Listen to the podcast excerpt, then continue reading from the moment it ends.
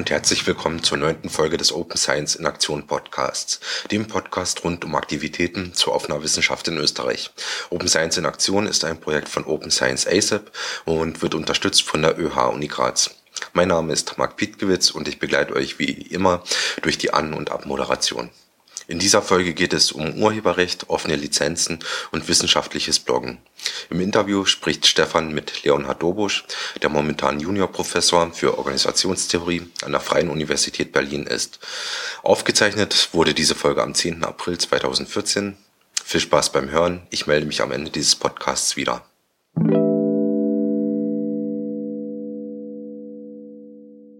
Ich sitze heute mit Leonhard Dobosch an der Freien Universität Berlin. Leonhard, du bist äh, Juniorprofessor für Organisationstheorie hier an der Freien Universität äh, und beschäftigst dich mit dem Management von digitalen Gemeinschaften und mit dem Urheberrecht. Ähm, du kommst eigentlich aus Österreich, genau aus Linz und hast eben äh, auf der Johannes Kepler Universität Rechtswissenschaften studiert. Und BWL. Und BWL und beschäftigst dich äh, auch noch sehr viel außerhalb deiner ähm, wissenschaftlichen Tätigkeit mit dem Thema freies Wissen. Du bloggst auf netzpolitik.org, äh, du hast auch schon Bücher verfasst, das Fre Freinetze, freies Wissen, äh, um eines davon zu nennen, äh, und bist in einigen anderen Organisationen auch aktiv. Ähm, vielleicht zu Beginn, wieso freies Wissen? Was ist der, der, der, Grund, warum dich das Thema interessiert und ähm, du in dem Bereich forscht und auch tätig bist? Also bei mir war es eigentlich so wie bei vielen, glaube ich, äh, dass sie über äh, Open Source Software eigentlich zu freiem Wissen gekommen sind. Also ich habe in meiner Diplomarbeit äh, zum Thema Open Source Software Netzwerke eigentlich so die Organisation von Open Source Software Erzeugung geschrieben und war eigentlich fasziniert, dass das klappt. Und äh, im Zuge der, des Einlesens da in dieses Thema werden da halt ein paar ganz allgemeine Argumente gemacht. Und da schließt sich ein bisschen auch, glaube ich, der Kreis zu dem, worüber wir heute sprechen wollen. Nämlich die Anleihen, die äh, so Leute wie Richard Stallman oder auch Eric äh, Raymond äh, ge genommen haben, um Open Source Software zu erklären, waren eigentlich welche bei der Wissenschaft. Weil die gesagt haben, was Open Source Software eigentlich so gut oder in mancher Hinsicht vielleicht bisschen besser macht als proprietäre Software ist, dass das Wissen in Form des Quellcodes frei zugänglich ist und dass deshalb mehr Leute drauf schauen können. Und wenn mehr Leute drauf schauen können, dann wird's nicht sofort, aber zumindest potenziell besser, weil man Fehler schneller findet. Also der berühmteste Spruch ist diesbezüglich, given enough eyeballs, all bugs are shallow. Also wenn man, wenn genug Augen draufschauen, dann findet man am Ende jeden Fehler auch wenn es länger dauert, wie man gerade jetzt wieder angesichts größerer ähm, ja, Sicherheitslücken immer wieder hört. Also es wird nie fehlerfreie Software geben. Ähm, ja, aber sozusagen das war irgendwie so für mich der Ausgangspunkt, dass ich das eigentlich spannend fand und ähm, wenn man da mal so einsteigt, dann merkt man, dass mit Hilfe des Internets und digitalen Technologien es eigentlich möglich wird, was vorher so eine Art eine Utopie war, nämlich, dass man wirklich das wissenschaftliche Wissen auf der ganzen Welt kostenfrei, unmittelbar zugänglich macht und damit mehr Leute als jemals zuvor daran weiterarbeiten können, weiter Fragen stellen können, das kritisch auch analysieren können, dass man sich dieser Utopie eigentlich wirklich annähert mit Hilfe des Internets. Und äh, dann stellt man sich natürlich die Frage, warum sind wir eigentlich noch nicht dort? Weil was ist der Vorteil heute noch äh, irgendwie Wissen auf tote Bäume zu drucken, wenn man es einfach auch quasi digital zirkulieren könnte, ohne irgendwelche teuren Vertriebswege. Also ab jetzt vor so einem, also im, zu Beginn gleich mal ein bisschen über das Urheberrecht da zu sprechen, was natürlich eine ganz zentrale Rolle spielt beim Teilen von Wissen. Äh, aber du selber bist auch, äh, also du betreibst offene Wissenschaft oder beschäftigst dich mit, also du lebst das auch ein bisschen, also du bloggst, äh, du hast eine Lehrveranstaltung, wo du offene Lehrmaterialien verwendest, du beschäftigst dich eben auch mit der Wikipedia und eben, um in das Thema reinzukommen, ist, glaube ich, ganz gut, mal so grundsätzlich zu erklären, was Urheberrecht ist und wie die aktuelle Situation dahingehend ausschaut, speziell dann auch äh, in der Wissenschaft. Ja, also wenn wir jetzt von, von Wissen im Sinne von auch urheberrechtlich schützbaren Wissen sind ja eigentlich Texte und so, weil die reine Idee zum Beispiel, die ist ja etwas, die ist nicht rechtlich geschützt. Und ähm, also es gibt eine Ausnahme, das sind technische Ideen, die kann man patentieren lassen, das hat aber mit dem Urheberrecht eigentlich nichts zu tun. Also wenn man unter Anführungszeichen von geistigem Eigentum sprechen will, ich vermeide das eher, da Begriff, der mir lieber ist, ist Immaterialgüterrecht, weil die Analogie mit dem Sacheigentum eigentlich nicht wirklich trägt. Aber wenn man das schon tun will, dann spricht man da von zwei großen Hemisphären. Das eine ist die Hemisphäre des Patentrechts und anderer gewerblicher Schutzrechte, die funktionieren so, dass ich die beantragen muss und dann wird das geprüft und dann wird mir ein Patent gewährt nach Prüfung. Da müssen mehrere Kriterien vorliegen, sie muss neu sein, es muss eine gewisse Technizität vorliegen und so weiter. Dann kann ich auch sozusagen ausnahmsweise sogar quasi eine Idee schützen lassen. Ähm, in der Regel gilt das aber nicht und Patentschutz ist auch relativ kurzfristig, relativ, äh, relativ sage ich, 20 Jahre ist eigentlich auch eine lange Zeit, aber verglichen mit den Schutzfristen im Urheberrecht ist das nicht sehr lange. Das Urheberrecht funktioniert komplett anders. Urheberrecht gibt es quasi für geistig äh, künstlerische Schöpfungen. Und äh, wenn eine gewisse Schöpfungshöhe erreicht ist, das ist allerdings sehr, sehr niedrig. Also man kann ein Tweet, wenn er sehr kreativ ist, kann schon die Schöpfungshöhe erreichen, so dass ein Tweet unter das Urheberrecht fällt, also ein sehr kreativer Aphorismus zum Beispiel. Und ähm, also der, der große Unterschied ist, während die Patentrechte quasi gewährt werden auf Antrag, ist es so, dass Urheberrechte automatisch mit der Schaffung und Veröffentlichung des Werkes entstehen. Das heißt, ich muss ein Urheberrecht nicht beantragen, ich brauche auch kein Copyright-Symbol. Also man findet ja immer noch im Internet oft das irgendwo das Copyright-Zeichen, das man ja jeder kennt, dass das irgendwie wo hinzugefügt wird. Das ist aber überhaupt nicht notwendig dafür, dass Urheberrechte entstehen. Sie entstehen bereits durch die Erstellung des Werkes automatisch. Und das hat äh, quasi auch Nachteile. Also es ist natürlich einerseits angenehm für Leute, die geistige Werke schaffen, sei das jetzt geistige Werke, was ist das? Das sind Texte, das sind Musikstücke, das sind Melodien, das sind ähm, bis hin zu Choreografien, das äh, quasi verschiedenste, natürlich auch Bilder, Filme, alle diese Dinge sind vom Urheberrecht erfasst, auch Software. Mhm. Also was wären da jetzt in einem wissenschaftlichen Alltag so die Werke, die anfallen? Genau, also wenn ich als Wissenschaftler einen, einen Aufsatz schreibe, ein Buch schreibe, dann fällt der automatisch ins Urheberrecht. Auch wenn ich Bilder dazu mache, wenn ich Illustrationen äh, gestalte, auch die sind dann automatisch durch meine Veröffentlichung, also durch meinen, meinen schöpferischen Akt entsteht das Urheberrecht automatisch und sie sind geschützt. Und das Problem bei diesem Urheberrecht ist, dass es, es sind zwei Dinge. Erstens ist es sehr weitreichend. Also mit, es gibt zwar im Urheberrecht auch ein paar Ausnahmen. In Deutschland spricht man davon Schranken. In Österreich sind das die sogenannten freien Werknutzungen. Ähm, das heißt, das sind Dinge, die darf ich mit urheberrechtlich geschützten Werken tun, auch ohne zu fragen. Da fällt etwas drunter, was fürs, äh, für die Wissenschaft natürlich ganz entscheidend ist, nämlich das Zitieren. Ich darf äh, quasi kleine Stücke quasi von anderen Werken übernehmen, wenn die eine Belegfunktion erfüllen und wenn der Teil, den ich nutze, verhältnismäßig klein ist äh, im Verglichen mit meinem Werk, das ich schaffe. Also das wäre ein Beispiel für so eine Ausnahme. Außerhalb der Wissenschaft wäre sowas wie die Privatkopie, die ja immer geringere Bedeutung hat, äh, auch so eine Schranke des Urheberrechts. Aber das sind, wie gesagt, Ausnahmen. In der Regel gilt, alle Rechte sind vorbehalten. Also das ist wirklich etwas, das kennt man eh, all rights reserved, alle Rechte vorbehalten. Und das ist automatisch so. Und das wird dann zum Problem, wenn ich eigentlich gar nichts dagegen habe, dass meine Werke weit genutzt werden, weiter verbreitet werden, dass Leute die weitergeben, weiter veröffentlichen und so weiter. In diesen Fällen ist es nämlich so, auch wenn ich nichts dagegen habe, ähm, dürfen sie das nur, wenn sie eine explizite Erlaubnis dazu bekommen. Also man kann sagen, das Urheberrecht ist eigentlich von Anfang an in, äh, by default sozusagen closed. Also genau, die, die Default-Einstellung des Urheberrechts ist eine ist all rights reserved. Ja. Ich möchte noch einen Satz sagen, dass das eine, also dass diese weitreichenden Rechte, die unmittelbar äh, vorbehalten bleiben und die dann eben eigentlich zu, also jetzt hört man den BWLer bei mir durch, die dann zu Transaktionskosten führen. Weil ich, auch wenn quasi die Person eigentlich nichts dagegen hat, Rechte zu klären ist etwas, was sehr aufwendig ist. Und das führt dann dazu, dass manche Dinge einfach auch gar nicht passieren, unterbleiben. Also vor allem im künstlerischen Bereich ist das so, seitdem es nicht mehr so einfach möglich ist, Dinge zu samplen, weil es da Gerichtsurteile gab, die sagen, Sampling ist eben kein, nicht, fällt nicht unter eine Ausnahme, ich muss Samples klären. Seitdem hat sich der Charakter von Hip-Hop, die Charakter der, der Charakter der Nutzung von Samples in der Musik komplett verändert. Es ging total zurück. Man hat, beschränkt sich auf irgendwelche unbekannten alten Samples, was natürlich auch den Charakter der gesamten Kunst verändert, weil man sich nicht mit seinen Zeitgenossen künstlerisch auseinandersetzt. Also das ist jetzt außerhalb der Wissenschaft, aber da merkt man, dass das schon eine Rolle spielt, wie weit da Ausnahmen da eingeräumt werden. Das ist das eine. Und das zweite ist, also neben diesem, dieser weitreichenden Rechte, ist, dass es eine sehr lange Schutzdauer hat. Also bei äh, Patenten haben wir gesagt 20 Jahre, beim Urheberrecht reden wir von derzeit 70 Jahre nach dem Tod des Autors oder der Autorin.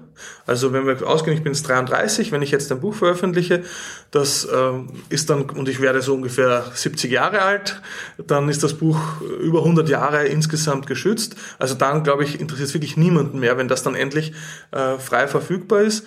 Äh, wenn man sich aber anschaut, wie lange ist eigentlich zum Beispiel die äh, Verwertbarkeit von, von Büchern, von Sachbüchern, dann geht man davon aus, ein Sachbuch, das sich im ersten halben Jahr nicht irgendwie halbwegs gut verkauft hat und da die, die Kosten halbwegs hereingespielt hat, dass, da, damit ist kein Geld mehr zu verdienen, auch auf lange Frist.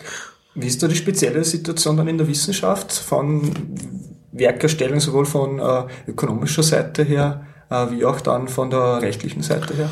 Ja, in der Wissenschaft hat man es ja nochmal mit einer Sondersituation zu tun. Ich glaube, das sollten wir vorher auch nochmal ganz kurz unterscheiden, weil das Urheberrecht ja auch, weil es so umfassend ist, natürlich auch verschiedene Bereiche regelt.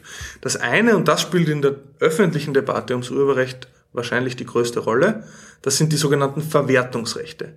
Die beziehen sich auf alles, womit ich quasi Geld verdienen will mit Werken, die ich geschaffen habe.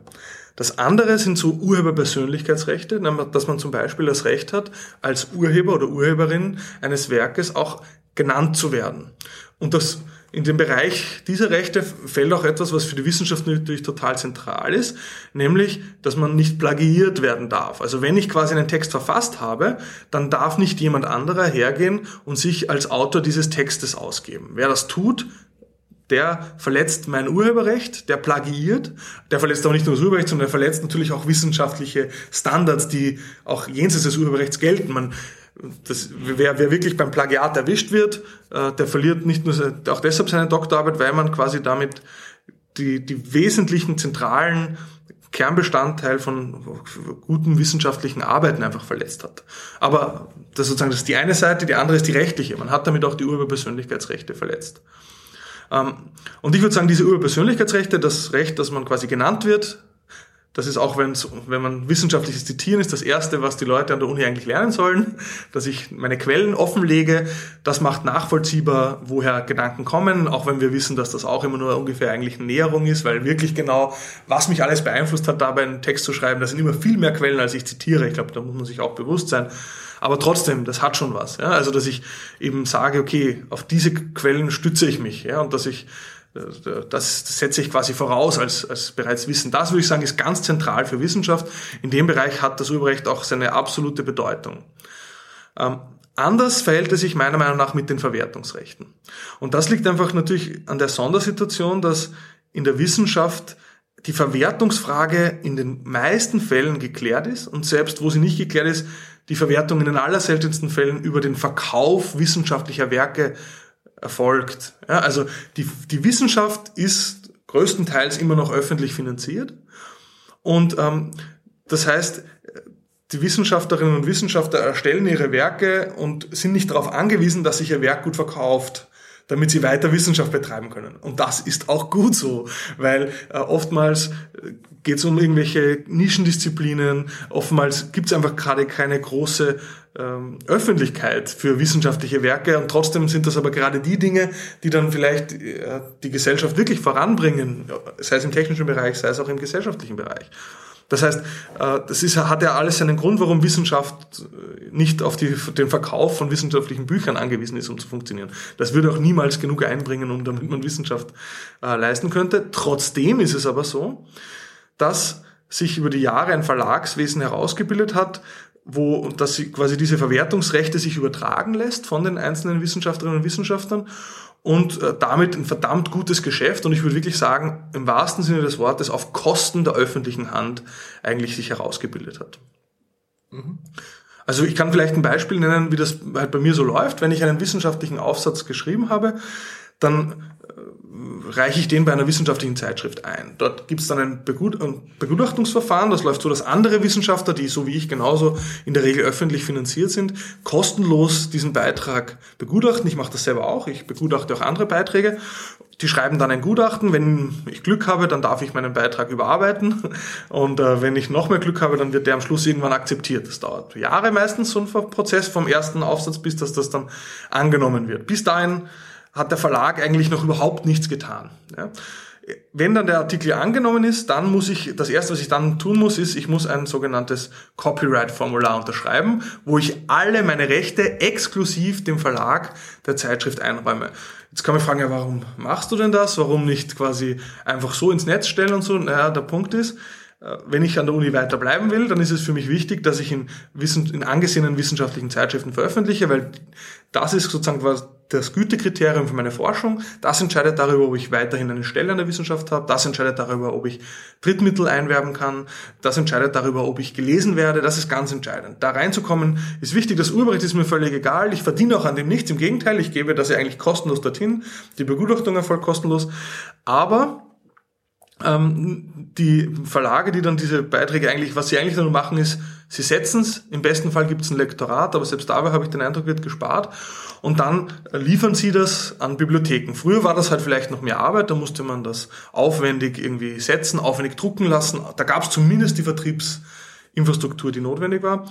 Äh, heute wird das auch immer weniger so, also die meisten wissenschaftlichen Artikel werden natürlich längst übers Internet zugänglich gemacht aber das ändert nichts daran, die Preise steigen weiter.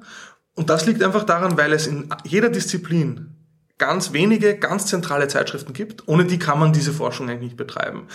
Das wissen die Verlage und die können deshalb von den Bibliotheken Fantasiepreise für diese, Verla für diese Zeitschriften verlangen. Gleichzeitig haben sie kaum Kosten, weil, wie gesagt, geschrieben werden sie kostenlos, Begutachtung funktioniert kostenlos, Herausgeber macht, also für die Verlage kostenlos. Das heißt natürlich, die öffentliche Hand zahlt. Ja?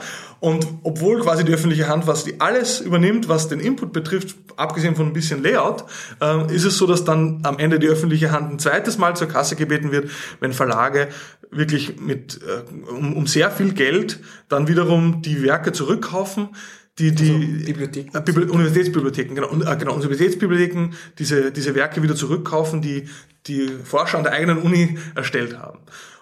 Und das, da sind halt ganz viele Nachteile damit verbunden. Also zum Beispiel, ich kann viele Werke dann nicht ähm, einfach einsehen. Ich, ein Kollege von mir aus Österreich schickt mir jede äh, Woche mindestens zwei, drei Mal eine Mail mit, hey, habt ihr vielleicht Zugang zu dem und jenem Artikel, ja, weil er den Zugang nicht hat. Ja, also das ist einfach üblich inzwischen, dass man Wissenschaftler, man muss schauen, dass man möglichst viele verschiedene Unis Leute kennt, die man dann mal nerven darf damit, dass sie einen Artikel schicken, wo man als, wo die Uni keinen Zugang mehr haben, weil die Preise so steigen, müssen sie immer, vor allem die kleineren Verlage kommen unter die Räder, weil das sind die Abos, die dann am ersten gekündigt werden. Es werden weniger Bücher angeschafft. Also es gibt ganz viele negative Konsequenzen dessen, weil wir ein, meiner Meinung nach ein, immer noch zu großen Teilen ein System haben, dass, ähm, dass diese Verwertungsrechte, dieses Verwertungsmonopol auf zulasten der öffentlichen Hand eigentlich hier äh, ausbeutet.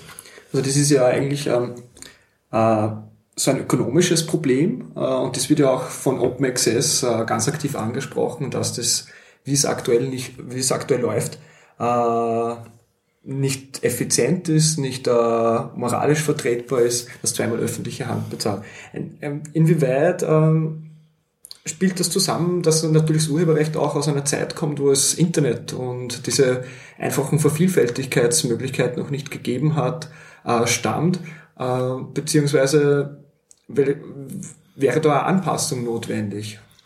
Also ich würde so sagen, dass das natürlich das Urheberrecht aus einer Zeit vor dem Internet stand, ist klar. Das, aber man muss sagen, das ist nicht das erste Mal, dass das Urheberrecht durch technologischen Fortschritt irgendwie unter Druck gerät, sich zu ändern. Das gab es regelmäßig. Ja. Also auch und auch immer wieder gab es große gerichtliche Auseinandersetzungen darüber. Also die letzten waren die Einführung des Kabelfernsehen. Dürfen, da dürfen Kabelnetzbetreiber irgendwelche Fernsehsignale abgreifen und weiterleiten. Ja? Oder noch, noch wichtiger, noch umstrittener Videorekorder. Kann man einfach Dinge, die da im Fernsehen gesendet werden, auf Video nicht nur speichern, sondern vielleicht sogar noch dem Nachbarn kopieren. Also davor war es das Radio. Ja? Also es gab immer wieder technische Durchbrüche. Jetzt kann man sagen, das Internet ist wahrscheinlich ein besonders großer, aber es wäre halt ähm, auch sehr überraschend, wenn gerade so ein großer Umbruch nicht genauso wie in der Vergangenheit äh, auch zu Reform- und Änderungsbedarf führt.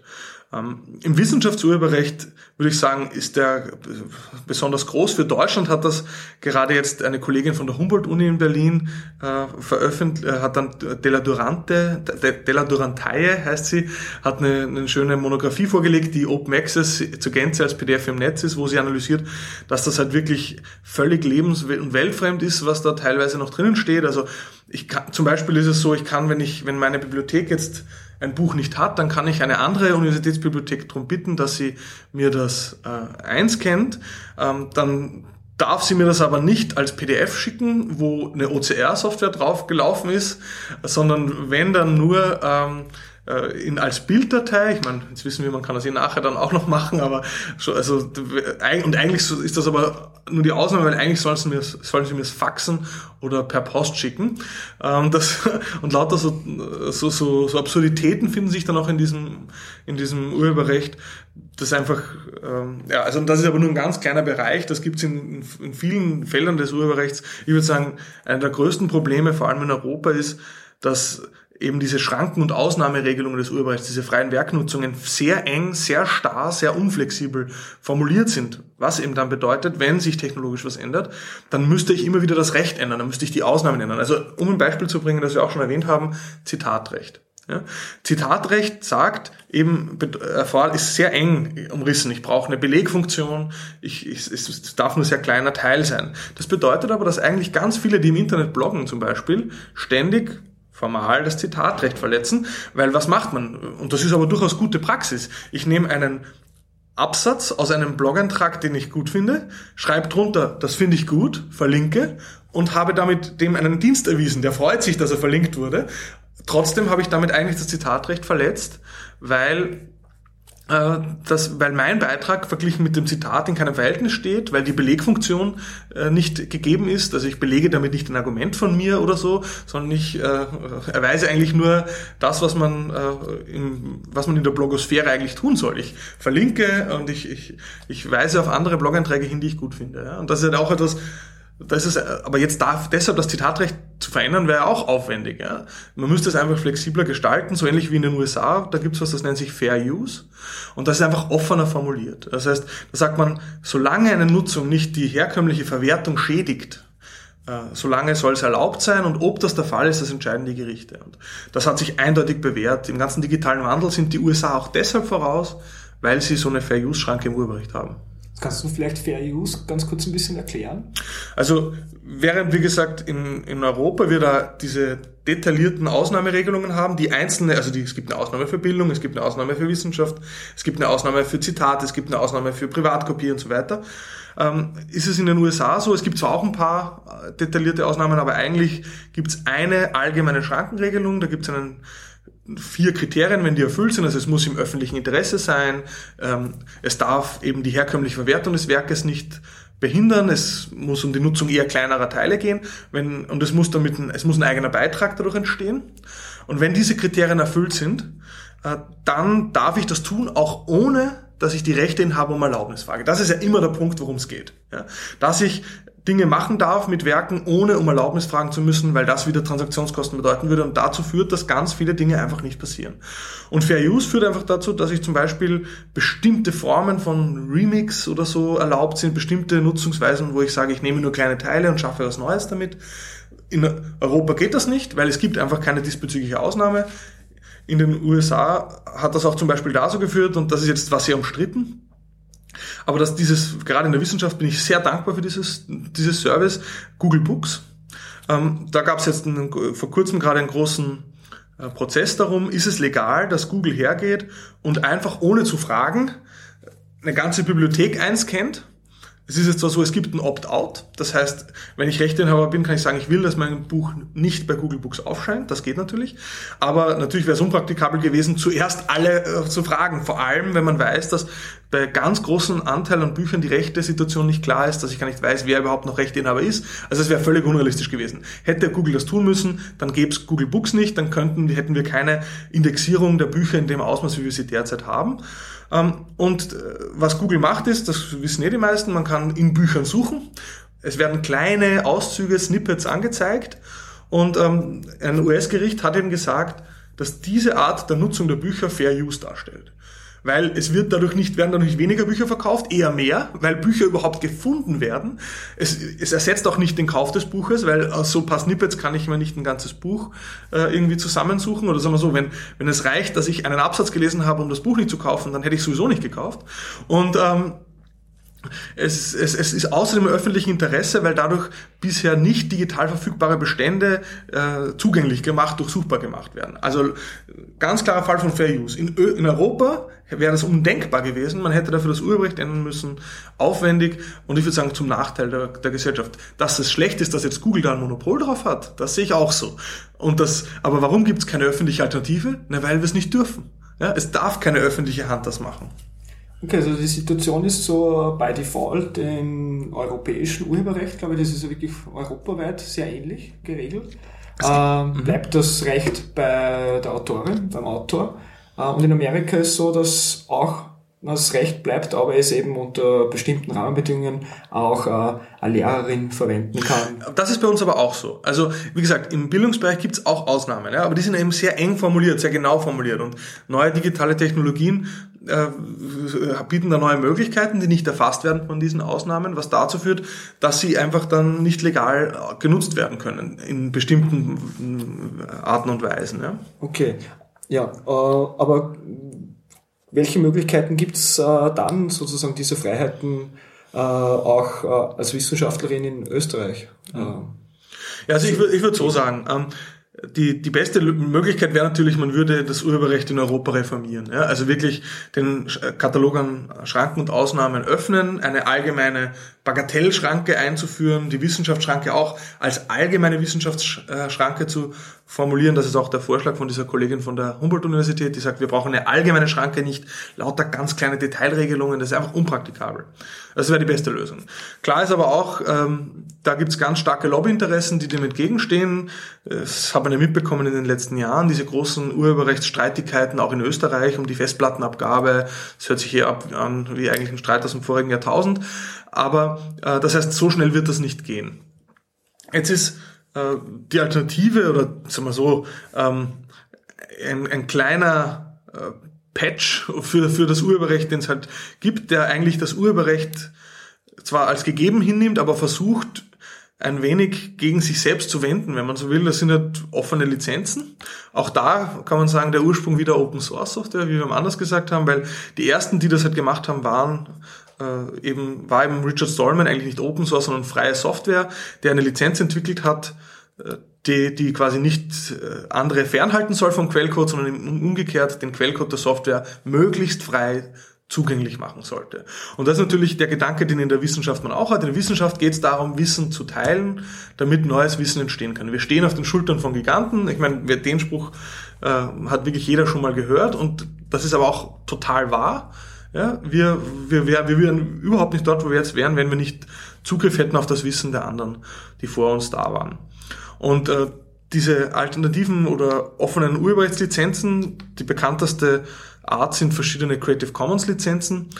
Die nehmen diese, die haben sich diese Softwarelizenzen zum Vorbild genommen und sagen halt auf Basis des Urheberrechts erlauben sie den Autorinnen und Autoren oder anderen Urheberinnen und Urhebern äh, Dritten automatisiert, ohne nachfragen zu müssen, Rechte ein, äh, äh, räumen Sie diesen Rechte ein. Das heißt, ähm, ich muss eben nicht vorher anfragen, ob ich dieses Foto auf meinem Blog stellen darf, wenn es unter einer Creative Commons Lizenz steht, sondern ich muss mich nur an die Lizenzbedingungen halten. Da gibt es verschiedene Module, aber was immer dabei ist, ist äh, Attribution, Namensnennung. Ich muss immer den Urheber nennen, klar, da hat er oder sie ein Recht drauf. Aber wenn ich zum, wenn da zum Beispiel etwas unter dieser sehr offenen Lizenz, die in der Wissenschaft eigentlich auch wahrscheinlich die sinnvollste wäre, weil darum geht's, zitiert werden und das reicht, ähm, ist, steht, dann kann ich quasi das Foto nehmen, ich schreibe drunter, wer ist der Autor, ich schreibe die Lizenz drunter, fertig. Ja, und ich muss nicht weiter irgendwie anrufen, ich muss nicht rausfinden, wer da jetzt unbedingt der Rechteinhaber ist.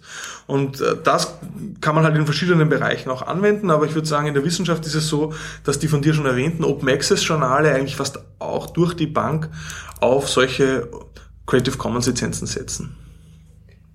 Kannst du noch ein bisschen detaillierter so Creative Commons, es gibt ja also diese CC BY, also diese Attribution Lizenz, die die äh, einfachste ist mit den wenigsten Pflichten bei mhm. der Verwendung.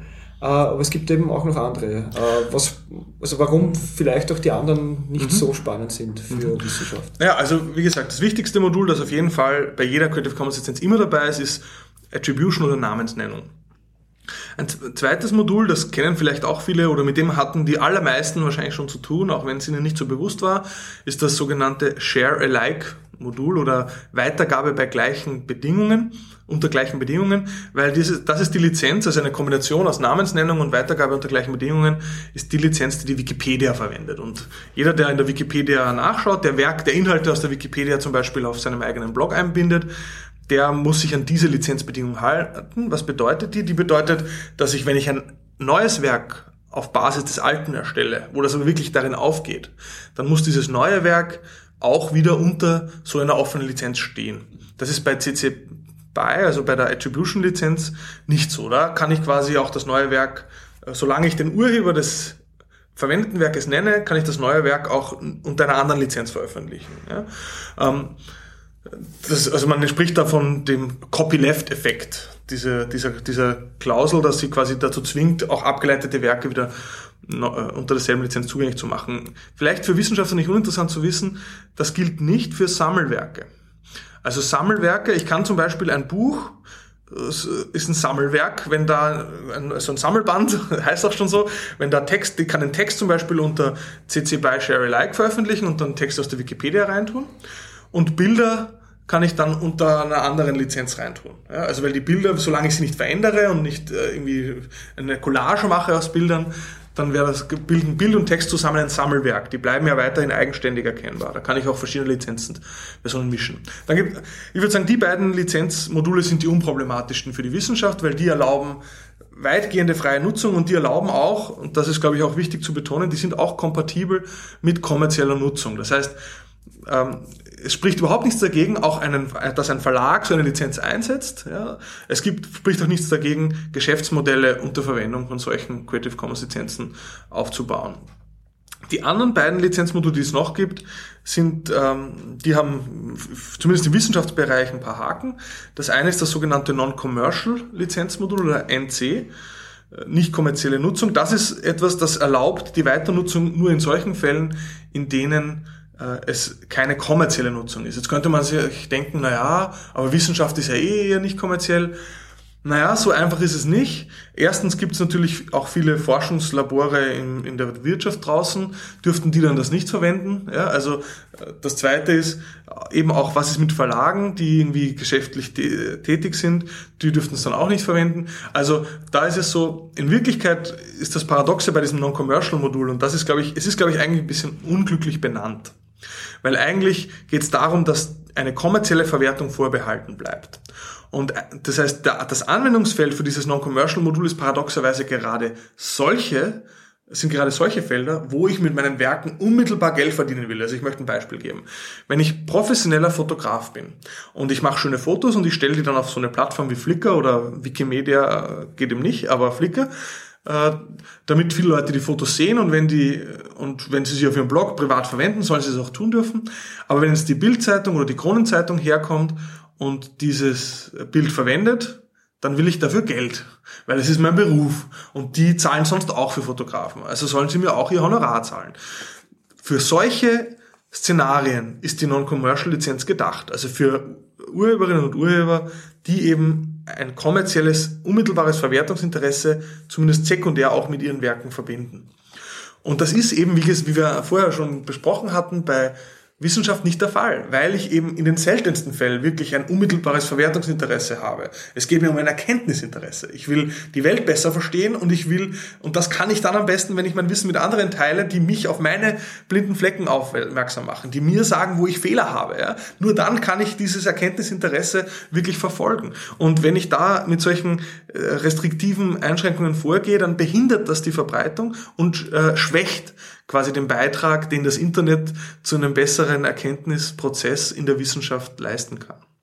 Und das letzte Modul, um es nicht, um es der Vollständigkeit aber noch erwähnt zu haben, aber das verwende ich überhaupt nie, äh, das ist das äh, Non-Derivatives, keine abgeleiteten Werke. Das erlaubt also quasi zwar ein Werk frei zu teilen im Netz, aber ich darf es nicht verändern.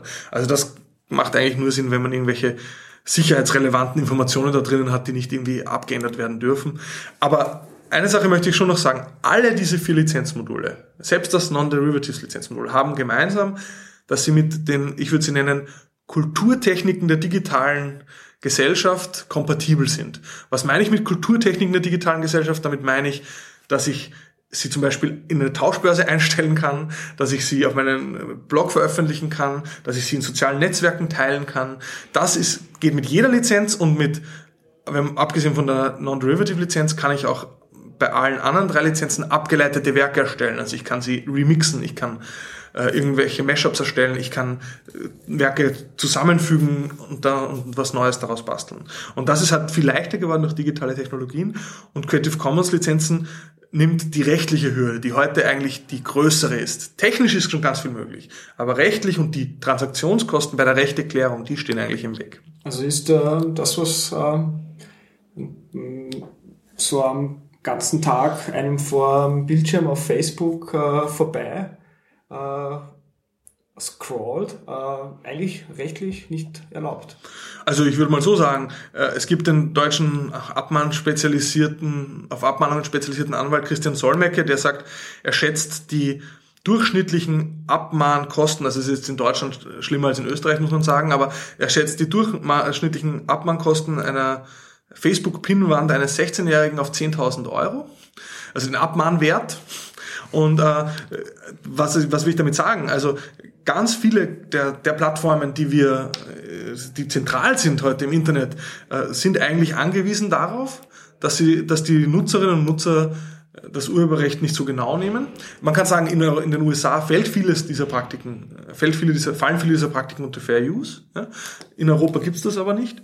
Und deshalb muss man sagen, dass da wirklich viele Dinge eigentlich, äh, wenn man da das Urheberrecht wirklich auf Punkt und Beistrich einhalten würde, dann ginge da die Hälfte nicht, ja, weil, weil die Rechte da einfach nicht vorliegen bei Dingen, die die Leute dort teilen. Ja. Das geht bis zu, hin, bis zu dem Punkt, dass Facebook automatisch Vorschaubilder einblendet, wenn man eine Webseite teilt. Aber da hat natürlich auch, bestehen natürlich auch nicht die Rechte daran. Vielleicht noch ähm, dann kurz äh, die praktische Seite ein bisschen äh, näher zu beleuchten. Äh, es gibt zwei Seiten. Entweder ich erstelle ein Werk mhm möchte es unter einer freien Lizenz stellen oder ich nutze ein bereits unter einer freien Lizenz erstelltes Werk. Äh, was ist zu tun, wenn ich selber, sagen wir mal, meine Seminararbeit äh, unter einer Creative Commons Lizenz stellen möchte?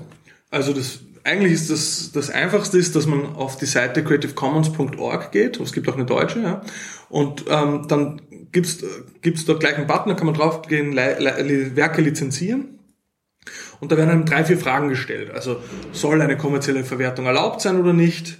Soll und, und man klickt einfach zwei, drei Fragen an und dann bekommt man automatisch die Lizenz vorgeschlagen, äh, die diese Kriterien erfüllt, die man selber angegeben hat. Und zwar, das ist wirklich Full Service. Man bekommt nicht nur den Namen der Lizenz, man bekommt den Link zur Lizenz, man bekommt außerdem einen HTML-Code, den ich in meine Webseite einbetten kann mit Copy-Paste, wo dann automatisch auch unterschiedliche je nachdem, was mir gefällt, äh, Logos, weil Creative Commons hat paar sehr schöne Logos, da erkennen auch andere dann gleich, hallo, Achtung, Creative Commons lizenziert, darf ich weiter nutzen. Und ähm, das heißt, das kriegt man da sofort zum Copy-Paste einbetten in die eigene Homepage. Ich würde sagen, das ist die, die simpelste Art und Weise, das zu tun. Also ich habe das zum Beispiel bei mir auf meiner privaten Homepage ist es auch so. Also ich habe eine Seite, die ist wirklich äh, die ist wirklich 90er. Also ich sage, ich glaube, die letzte Seite im Internet, die noch Frame-basiert ist.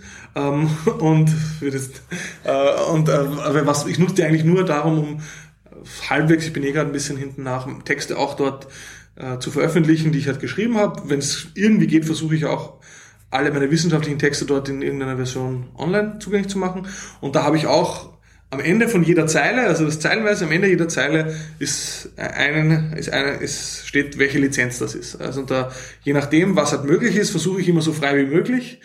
Manchmal geht das nicht, weil es eben in einem wissenschaftlichen äh, Verlag erschienen ist, dann kann ich es nicht Creative Commons lizenzieren.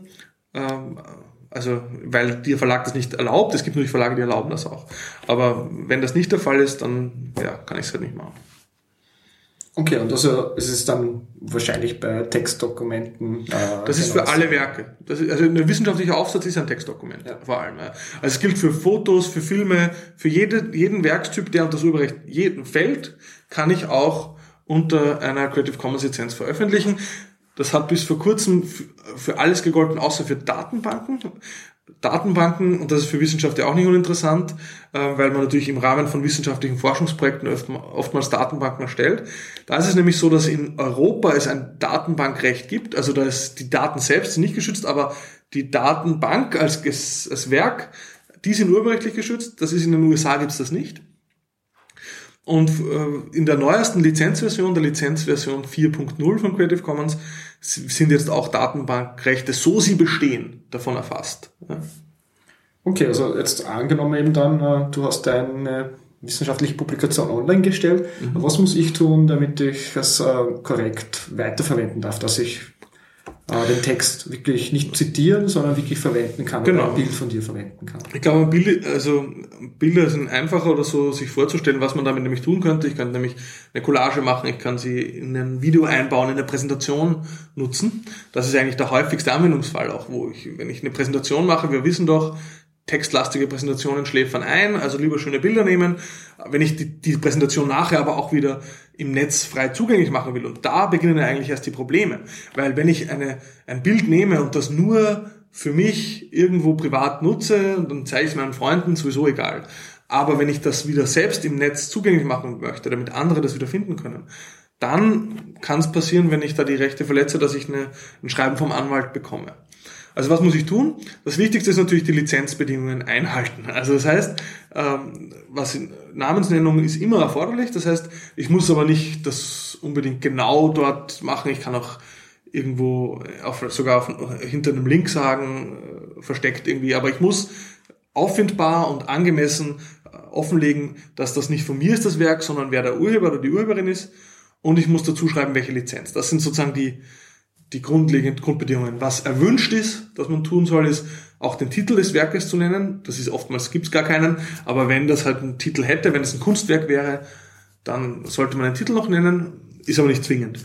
Und ähm, dann ist es halt noch je nachdem, welches Lizenzmodul vorliegt, muss ich mich halt auch daran halten. Also wenn es zum Beispiel ein Werk ist, das unter einem unter einer Non-Commercial-Lizenz veröffentlicht wurde, dann darf ich das Bild halt nicht verwenden, um es für meine Werbekampagne meiner privaten Firma zu nutzen. Ja, also wenn ich eine Anzeige habe für meine Firma und damit Werbung machen will, dann ist das ganz klar eine kommerzielle Nutzung und dann darf ich dafür kein Non-Commercial-Bild nehmen, ohne doch wieder die Rechte mit dem Urheber oder Urheberin geklärt zu haben. Dann kann, wenn der natürlich sagt, okay, du zahlst mir 0 Euro, dann darf ich es natürlich.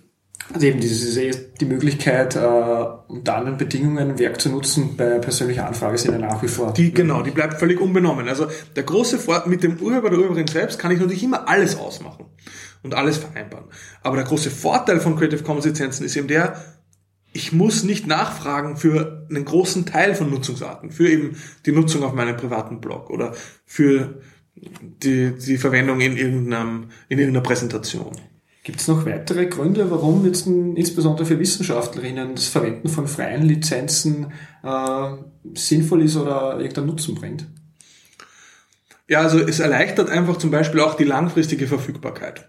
Wenn ich quasi etwas unter einer offenen Lizenz äh, veröffentliche, dann kann ich dieses Werk, es ist auch, auch viel leichter in irgendwelche sogenannte institutionelle Repositorien, also Datenbanken einstellen, äh, die dann von der Uni gehostet werden und wo einfach die Ausfallsicherheit, die haben einfach Erfahrung damit. Also das sind halt Bibliotheken und die haben jahrelange Erfahrung darin, Wissen dauerhaft zu sichern. Ja? Und das sind halt lauter so Dinge, wo die natürlich viel leichter möglich sind, wenn ich nicht irgendwie nachfragen muss äh, und das direkt erklären muss, wo gerade die Bibliotheken kaum Geld dafür haben. Und das, was ich sonst noch sagen würde, wäre auch natürlich diese Signalwirkung. Wenn etwas unter einer offenen Lizenz steht, das signalisiert auch, nutz mich, verbreite mich weiter. Ja? Also es ist einfach auch, und das ist jetzt sozusagen, wenn wir nochmal auf eine andere Ecke hinschauen, was ist das Wichtigste eigentlich? Das Qualitätskriterium für Forschung, auch das hat seine Tücken. Aber prinzipiell geht es darum, gelesen und zitiert zu werden. Ja, das, was gelesen wird, ist relevant. Was zitiert wird, ist relevant. Ob das dann immer gut ist, ist eine andere Frage. Und manchmal wird dann auch etwas zitiert, weil man Fehler drinnen gefunden hat. Aber gut, abgesehen von diesem Problem ist es so, dass wenn etwas unter einer freien Lizenz steht, dann kann es halt jeder mit einer Suchmaschine ganz leicht finden. Und auch sofort den Volltext lesen und dann wird man, ist die Wahrscheinlichkeit, dass man zitiert wird, einfach eine höhere. Wie vorher, wenn, ich muss schon sehr überzeugt sein, dass ich den Artikel unbedingt haben will, damit ich einem Kollegen an einer anderen Uni schreibe, du kannst mir das schicken, wir haben keinen Zugang. Also da muss ich wirklich schon, da muss ich schon wirklich dringend brauchen, ja, dass ich das tue. Ja, und du, du bloggst ja auch sehr viel, also auf netzpolitik.org, was so eigentlich eines der zentralen netzpolitischen Medien ist im deutschsprachigen Raum. Aber du bloggst auch über wissenschaftliche Arbeiten und Themen. Ähm, wie sind deine Erfahrungen mit Bloggen? Ja, also wie gesagt, du hast schon recht. Also ich, ich sozusagen netzpolitik.org ist ja eher journalistisch äh, und äh, vielleicht ein bisschen, also meinungsjournalistisch auch, aber durchaus äh, journalistisch von der Herangehensweise. Gemeinsam mit anderen betreibe ich auch eben einen Forschungsblog Governance Across Borders, der ist auch in Englisch. Ähm, und ich habe eigentlich wirklich nur gute Erfahrungen damit gemacht. Also wir, wir sind eigentlich jetzt, wir dachten, wir waren spät dran, wie wir damit begonnen haben, nämlich 2009 äh, im Januar, aber eigentlich waren wir trotzdem noch in Deutschland unter den ersten, die da wirklich so reingegangen sind in den Sozialwissenschaften. Ich habe das Gefühl, im Naturwissenschaften gab es das auch schon ein bisschen früher. Ähm, und wir haben jetzt nach, nach vier Jahren haben wir auch mal begonnen, sogar ein, ein, eine Sammelpublikation daraus zu basteln aus Blog-Einträgen, aus ausgewählten, natürlich nicht aus allen. Ähm, und äh, was sich halt wirklich gezeigt hat, ist, dass, dass dieses wissenschaftliche Bloggen sich sehr gut ergänzt in, in, mit vielen anderen Dingen. Also man kann einfach zum Beispiel schon kleine Teile, Teilerkenntnisse schon quasi vorab veröffentlichen. Ich habe vorher vielleicht am Rande kurz erwähnt, dass so ein Begutachtungsverfahren, bis ein wissenschaftlicher Aufsatz wirklich erscheint, teilweise sehr lange dauern kann. Das kann Jahre dauern. Also in der Regel dauert es ein, zwei Jahre mindestens, bis ein Aufsatz vom ersten Mal geschrieben sein bis zur Veröffentlichung äh, dann wirklich durch und fertig ist. Und dazwischen passiert aber oft viel oder auch unmittelbar nach der Veröffentlichung passiert gleich wieder was. Und wenn man da einen Blog hat, kann man da einfach ergänzend darüber schreiben. Ja, man kann äh, den Kontakt zum Feld äh, beibehalten. Ja? Also in die, es gibt ja einerseits immer mehrere Zielgruppen, für die, für die das interessant ist, was man macht. Das eine sind die Kollegen, die Forschungskollegen, bei mir Leute im Bereich Management und Organisationsforschung. Aber dann gibt es natürlich auch die Leute, äh, in deren Feld man empirisch tätig ist. Also das wäre jetzt bei mir zum Beispiel auch Urheberrecht oder äh, so, ich schreibe, ich forsche zum Beispiel zum Thema Wikipedia naja, und zu den eifrigsten Leserinnen und Lesern zählen halt zum Beispiel Wikipedianer und Wikipedianerinnen, die teilweise nicht immer gut finden, was ich schreibe und die dann auf Blogs halt kommentieren, ah, da hast du wieder gar nicht verstanden. Manchmal haben sie recht, dann lerne ich wieder was dazu, was gut ist.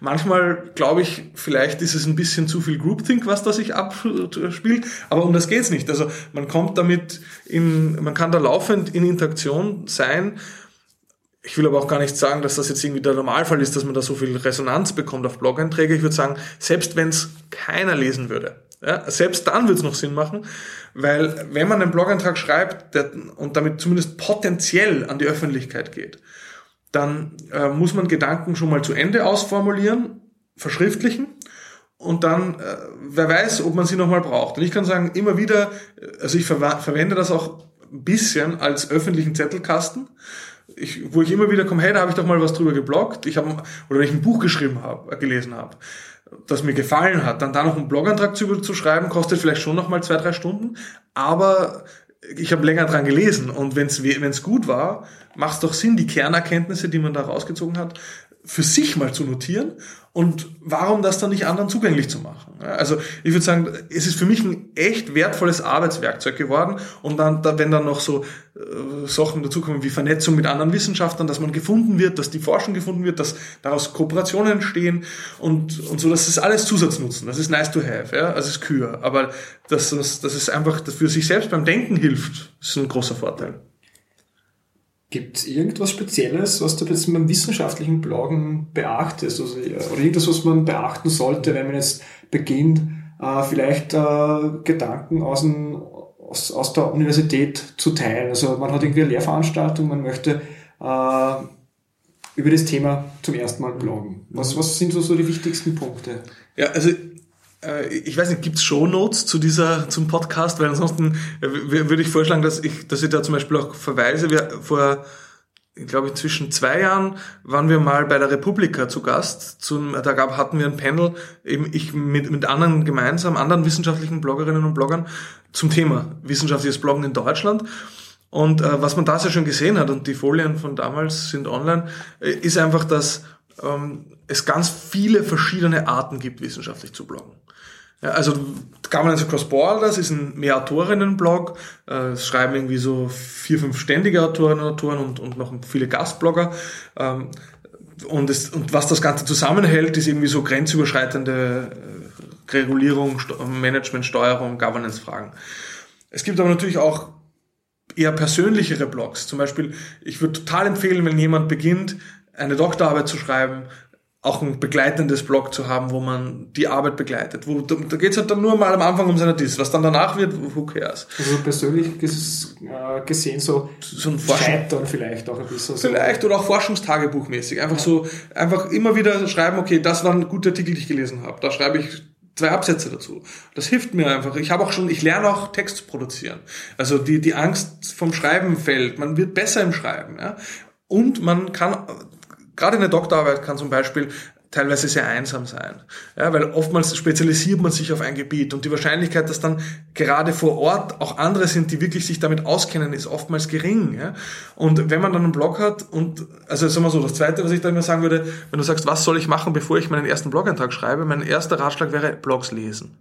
Es gibt es nicht, dass es in deinem Gebiet, egal in welchem du bist, nicht Leute gibt, die dazu bloggen. Da bin ich mir ganz sicher. Ja? Und ähm, dann sieht man schon mal, okay, was ist da draußen? Ja? Und, und das ist zum Beispiel eine der leider ein bisschen ähm, unmodern gewordenen, aber für mich eine der schönsten Dinge beim Bloggen war und ist die Blogroll. Die Blogroll ist so eine Liste mit Links zu den Blogs, die die Person liest, die diesen Blog selber schreibt. Und das finde ich immer sehr schön. Das ist einerseits auch so ein Zitieren, so eine Namensnennung, so eine Attribution, so ein Head-Tipp. Ja? Aber ähm, das, ich glaube, um gut zu bloggen muss man, also muss man, hilft's, wenn man äh, andere Blogs liest und sagt, wie machen die das? Und dann seinen eigenen Stil findet oder was hat für einen funktioniert. Anderes Beispiel für wissenschaftliches Blog ist ein Projektblog. Wenn man ein Forschungsprojekt hat, macht es total Sinn, das zu begleiten mit irgendeinem so Blog. Das heißt, die Frage, nochmal zurückzukommen, äh, was soll ich tun, wie soll mein erster Blog-Eintrag sein, das hängt total davon ab, welche Art von Blog das Ganze sein soll. Ja, und dann äh, und, und ist, glaube ich, relativ einfach. Wenn es um einen, um einen Masterarbeitsblock geht, dann kommt, wird es am Anfang mal einfach darum gehen, für sich selbst das Thema zu erschließen. Und mal schauen, okay, was sind andere Blogs? Vielleicht mal eine Serie starten. Blogs in diesem Themenfeld, die ich lesen will. Und dann schaue ich mir die an, warum finde ich die gut? Was machen die schlecht? Oder wo, wo, und, und was gefällt mir oder so? Man, das, das Urheberrecht egal was man schreibt, äh, wenn es eigen, aus, den, aus den eigenen Gedanken kommt, liegt eh bei der, äh, bei der Autorin, beim Autor. Genau. Äh, aber sonst rechtlich, äh, was, was sind so die, so die Stolpersteine, die üblichen, wenn man jetzt eine Freilizenz verwendet eben? Ach so. Ja, also wir verwenden bei unserem Blog eben auch zum Beispiel eine Creative Commons bei Share Alike Lizenz, also die, die kompatibel ist mit Wikipedia, das war für uns wichtig. Allerdings, wenn wir Bilder verwenden, schreiben wir immer explizit dazu, unter welcher Lizenz dieses Bild steht. Ja, also wir, wir verwenden da oft auch Bilder von Flickr oder von Wikimedia Commons. Und das sind halt dann teilweise auch andere Lizenzen. Also ich glaube, die größte Gefahr beim Bloggen ist, dass man ein Bild verwendet, weil man es bei Google oder sonst wo gefunden hat und das einfach einbaut, ohne irgendwie sich Gedanken dazu zu machen, dass da ein Fotograf vielleicht Rechte dran haben könnte. Und bei den Texten, wie gesagt, schreibt man eh selber. Also klar, wenn man plagiiert, kann's, ist es ist im Bloggen kann es genauso Konsequenzen haben. Plagieren tut man einfach nicht, egal ob im Blog oder sonst wo. Ja, also es ist einfach ein No-Go. Und Du publizierst ja auch nicht nur auf Blogs, sondern äh, du betreibst da auch ein Open Access Journal selber mit. Ja, also ich, ich vor, vor ein paar Jahren haben wir gemein, habe ich mit anderen gemeinsam eine Konferenzserie gegründet, Momentum Kongress heißt die, die versucht so Wissenschaft und Politik zusammenzubringen. Also es geht irgendwie um sozialen Fortschritt, ist so das allgemeine Motiv. Und ähm, die ersten drei Jahre hatten wir dann immer so Konferenzbände. Also, wir, also Konferenz heißt, da sind so 250 Leute und Ziel ist, dass alle, die dort sind, irgendwie auch einen Beitrag haben. Und, äh, und jeder von, von, und viele von denen haben wir dann halt angefragt, wollte nicht in dem Tagungsband veröffentlichen. Aber da hat sich halt gezeigt, Tagungsbände sind aufwendig zu produzieren, kosten Geld, dann werden sie auf Papier gedruckt. Am Ende werden sie aber weniger gelesen, als wenn es frei im Netz wäre. Deshalb haben wir vor drei Jahren entschieden, wir wollen umstellen und haben stattdessen ein Open Access Journal gegründet. Also der Kern, was dort erscheint, sind Beiträge, die eingereicht wurden mal bei Momentum beim Kongress, aber es ist auch offen für andere Einreichungen und wir bekommen auch immer mehr. Und das funktioniert wie ein ganz normales wissenschaftliches Journal, also mit Qualitätssicherung. Das heißt, wir bekommen die Einreichung, dann wird es anonymisiert. Wir schicken es, also es gibt vier Herausgeberinnen und Herausgeber, die für unterschiedliche Themenbereiche zuständig sind. Die schicken dann ähm, den anonymisierten Beitrag an zwei bis drei Gutachterinnen und Gutachter. Die haben dann einen Monat Zeit, um ein Gutachten zu verfassen. Auf Basis dieses, dieses Gutachtens wird dann entschieden, wird der Beitrag veröffentlicht, was nicht sofort passiert. In der Regel gibt es dann Vorschläge, um den Beitrag zu verbessern. Darf man nur arbeiten oder ist der Beitrag einfach nicht geeignet? Passt er vielleicht woanders besser oder ist er einfach schlecht? Und äh, dann wird er halt quasi zurückgewiesen. Und ähm, da verwenden wir auch eine sehr offene Lizenz, da verwenden wir die Creative Commons BY-Lizenz, also Attribution. Man kann mit diesen Aufsätzen machen, was man will, solange man sagt, wo man sie her hat.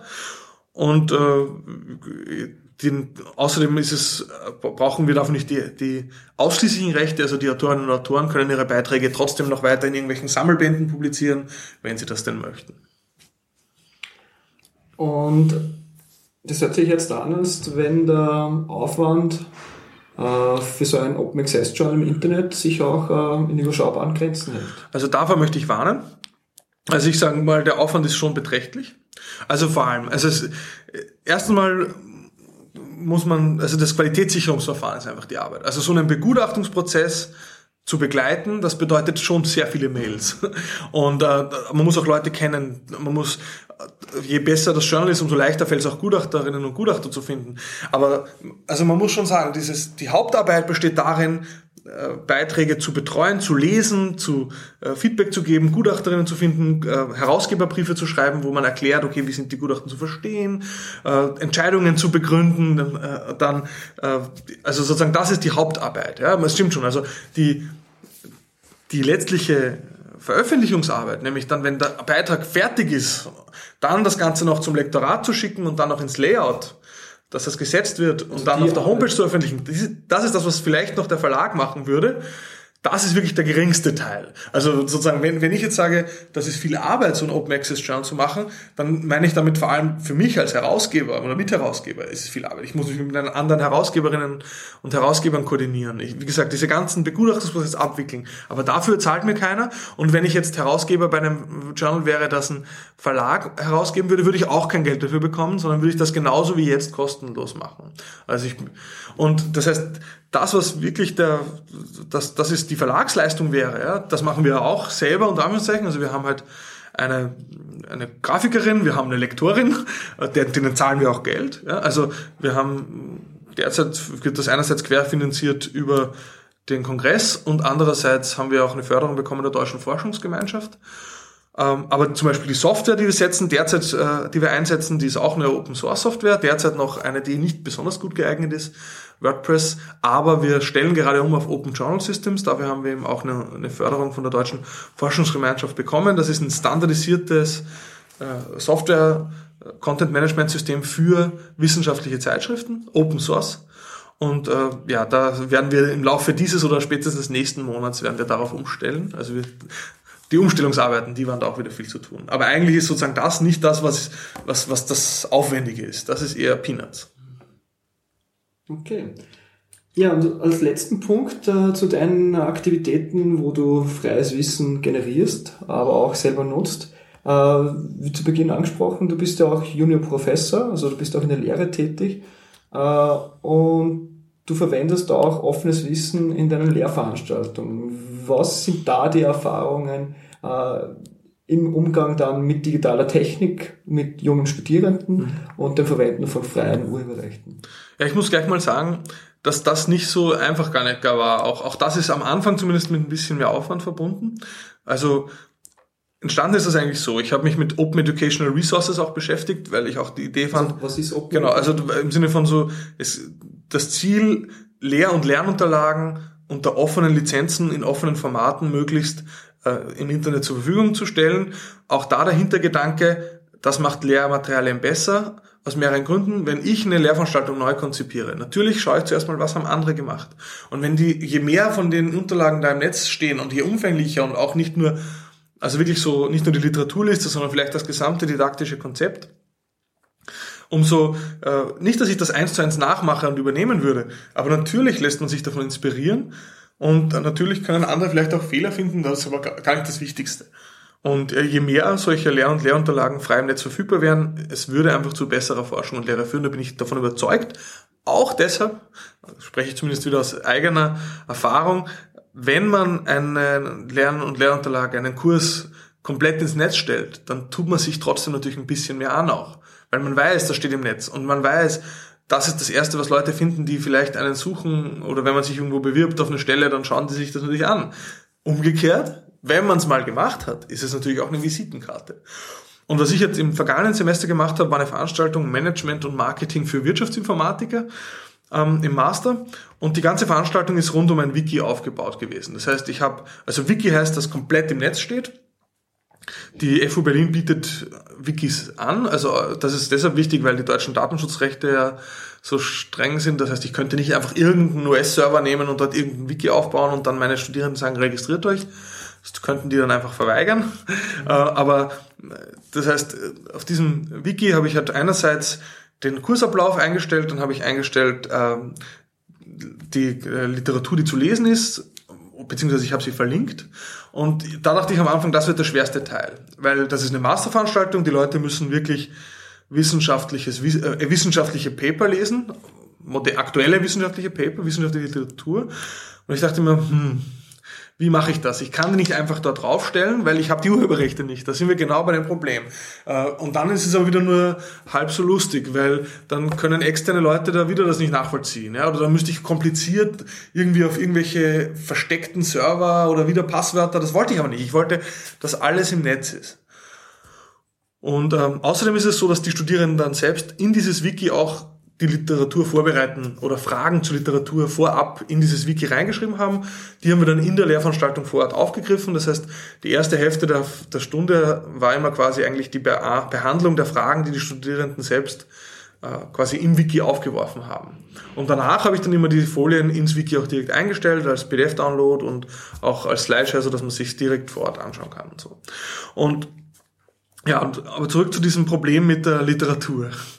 Ja, und ich habe dann einfach gedacht, na gut, was ich jetzt mal tue, ist, ich, ich plan mal so, als würde mich das mal nicht stören und nehme, versuche wirklich Texte zu nehmen, die ich gut finde. Und dann schaue ich, finde ich da eine freie Version im Netz. Und da muss ich sagen, war ich sehr positiv überrascht. Vielleicht war das auch ein Sonderfall, weil natürlich das Thema eins ist, ich, ich habe sehr stark um, es ging da auch um digitale Communities, vielleicht sind da besonders viele Forscherinnen und Forscher, die da auch affin sind für dieses Thema. Aber mit wenigen Ausnahmen also abgesehen von wenigen Ausnahmen, habe ich fast von fast allen Texten, vielleicht nicht die Letztfassung, wie sie genau erschienen ist, aber so, so Preprint-Versionen, die quasi inhaltlich eigentlich ident sind, aber nicht im Layout ident, äh, online gefunden. Also ich habe wirklich fast alle Texte irgendwo, ob die dann dort legal sind oder nicht, ist mir jetzt mal, äh, war für mich jetzt nicht relevant. Ja, ich habe Linking is not a crime. Ja, ich verlinke auf Texte, die irgendwo im Netz ich gefunden habe. Nur zwei oder dreimal war es so, dass es den Text nicht gab. Da habe ich dann auf äh, JSTOR verlinkt. Ähm, das kann man nicht frei im Netz sehen, aber wenn man auf der Uni sich befindet, können das die Studierenden auch mit Klick auf den Link dann runterladen. Ist für mich nicht ideal. Ja? Also äh, es ist, wenn, wenn ich den Text mal austauschen kann durch einen anderen, wo das nicht so ist, mache ich sofort. Ja? Ähm, aber so, ich, prinzipiell muss man sagen, das ist eigentlich nicht mehr so das größte Argument. Man findet einfach schon viel und da muss man sagen, da sieht man auch, wie Open Access Forschung und wie auch dieses, dass Lehrende ihre Texte, ihre, zumindest ihre eigenen Texte, zumindest auf ihrer eigenen Homepage nach der Veröffentlichung zugänglich machen, wie das hilft.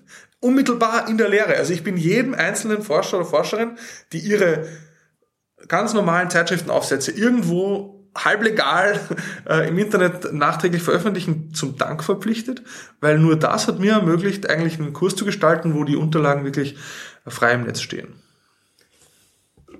Und wie war dann, äh, wie war es dann für die Studierenden äh, zusammen mit dir? Also hat es da dann viel Feedback gegeben? Sind diese positiven Effekte von freiem Wissen da auch äh, zum Tragen gekommen? Also ich würde mal so sagen, für die Studierenden ist vor allem mal wichtig, dass, dass Lehrveranstaltungen als fair erlebt werden, dass das ähm, also ich glaube, das freie Wissen ist jetzt sekundär. Ich meine, natürlich ist vielleicht dann teilweise äh, komfortabler, wenn du, wenn du quasi die Sachen gleich im Wiki hast und aber andererseits die sind, Studierenden heutzutage werden ja schon so dran gewohnt, in irgendwelchen Lehrsilos wie Blackboard oder ähm, oder Moodle sich, wo, wo alles unter Ausschluss der Öffentlichkeit wird irgendwas geteilt. Alle, alles das ist nur aus Angst vor, vor Urheberrecht, oder nur zum größten Teil vor Urheberrechtsverletzungen.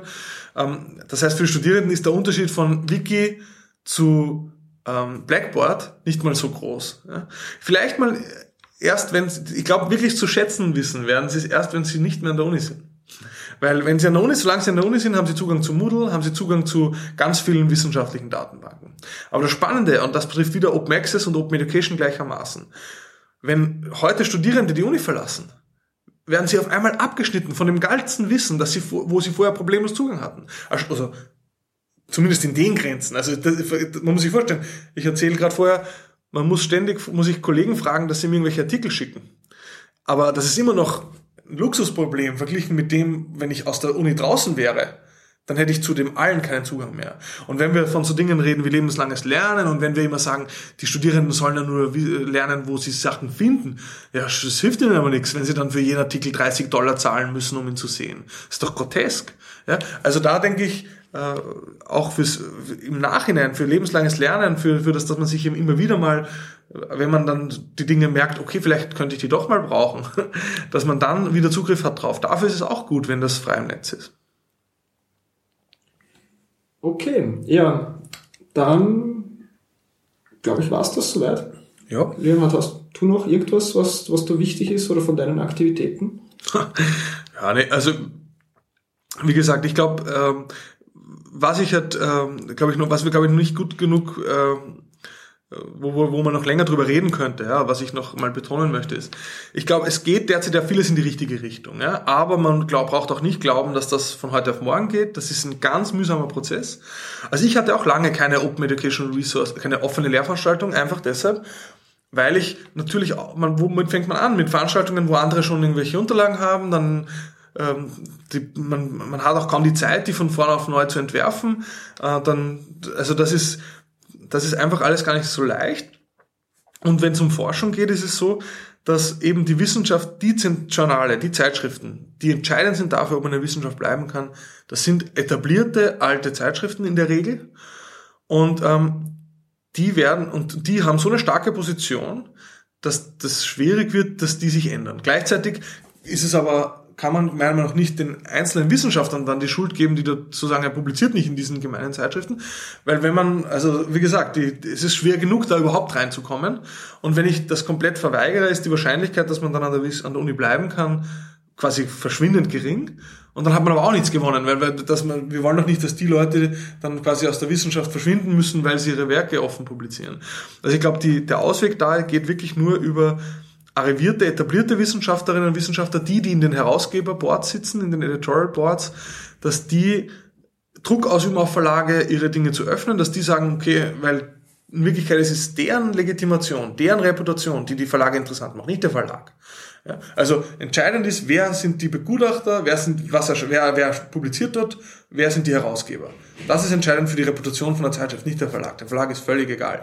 Und es gibt ja auch Beispiele, wo wissenschaftliche Vereinigungen ihre eigenen Zeitschriften haben, die dann Open Access erscheinen. Also selbst in meiner Disziplin der Betriebswirtschaft gibt der, Verbach, Fach, der Verband der Hochschullehrer für Betriebswirtschaft, äh, der hat eine eigene Zeitschrift, die Verbandszeitschrift Business Research, die erscheint Open Access, wird kofinanziert über die ganz normalen Mitgliedsbeiträge der, der, der, der Mitglieder, ja, also ohne Probleme.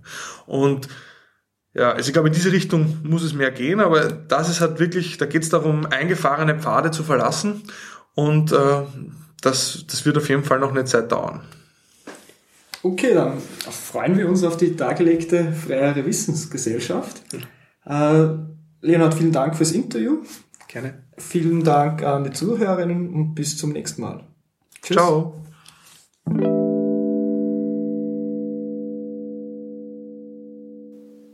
Das war die neunte Open Science in Aktion Folge. Das Interview wurde geführt von Stefan Kasperger. Zu Gast war Leonhard Dobusch zum Thema Urheberrecht, offene Lizenzen und wissenschaftliches Bloggen. Alle Links sowie Shownotes zu dieser Folge findet ihr unter openscienceasap.org im Bereich Social. Falls ihr es nicht schon getan habt, könnt ihr dort auch diesen Podcast kostenlos abonnieren. Außerdem könnt ihr dort wie immer euer Feedback und eure Kommentare hinterlassen. Dieser Podcast steht unter der Creative Commons by Lizenz. Das heißt, ihr könnt im Prinzip damit machen, was ihr wollt, solange ihr den Namen dieses Podcasts als Quelle angebt. Genauere Informationen dazu findet ihr ebenfalls auf openscienceasap.org. Abschließend geht wie immer ein besonderer Dank an die ÖH Uni Graz, die diesen Podcast finanziell unterstützt. Das war die neunte Folge von Open Science in Aktion. Gast, Thema und Veröffentlichungsdatum für die zehnte und vorläufig letzte Folge vom Open Science in Aktion Podcast stehen noch nicht fest. Um benachrichtigt zu werden, wann die Folge online geht, abonniert einfach diesen Podcast, bestellt unseren Newsletter auf openscienceasap.org oder folgt uns auf Twitter, wo wir als Open Science ASAP zu finden sind. Ich hoffe, ihr hört wieder rein. Bis dann.